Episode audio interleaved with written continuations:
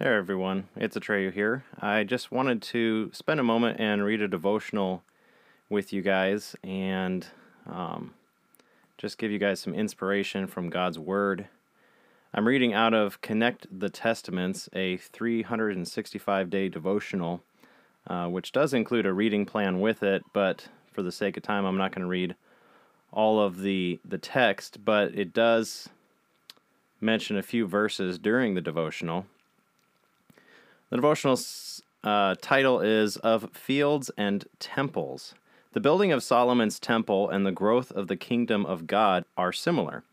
Both require extensive labor, both bring miraculous results, and in both efforts, the dredging and toil can proceed for weeks, months, or years before the fruits of the labor become apparent. When the Bible describes the building of God's temple, it mentions features and materials that would have been incredible at the time. He built the house of the forest of Lebanon. It was covered with cedar above. There were three rows of specially designed windows. All of the doorways and the door frames had four sided casings. The direct reference there is 1 Kings chapter 7, uh, verses 2 through 5.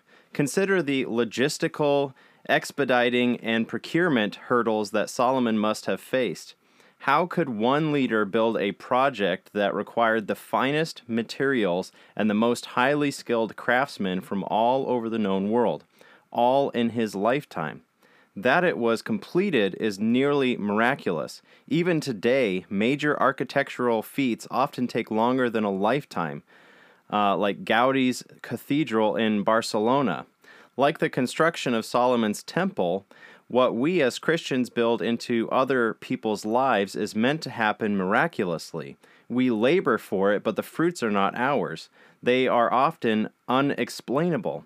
Jesus once remarked, The kingdom of God is like this, like a man scatters seed on the ground, and he sleeps and gets up night and day, and the seed sprouts and grows. He does not know how.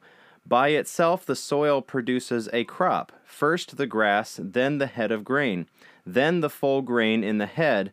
But when the crop permits, he sends in the sickle, a tool for harvesting crops, right away, because the harvest has come. That's out of Mark chapter 4, verses 26 through 29. We must continue to labor, knowing all the while that the results will be different than what we expect. We must rely on the Spirit for the real work. So, my question for you today is what are you laboring at today? And how may the results be different than what you expect?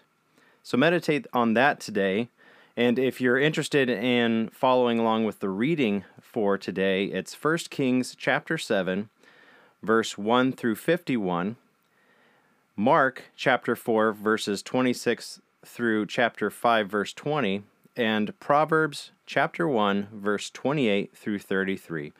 I hope you have a blessed day, and until next time, have a great one.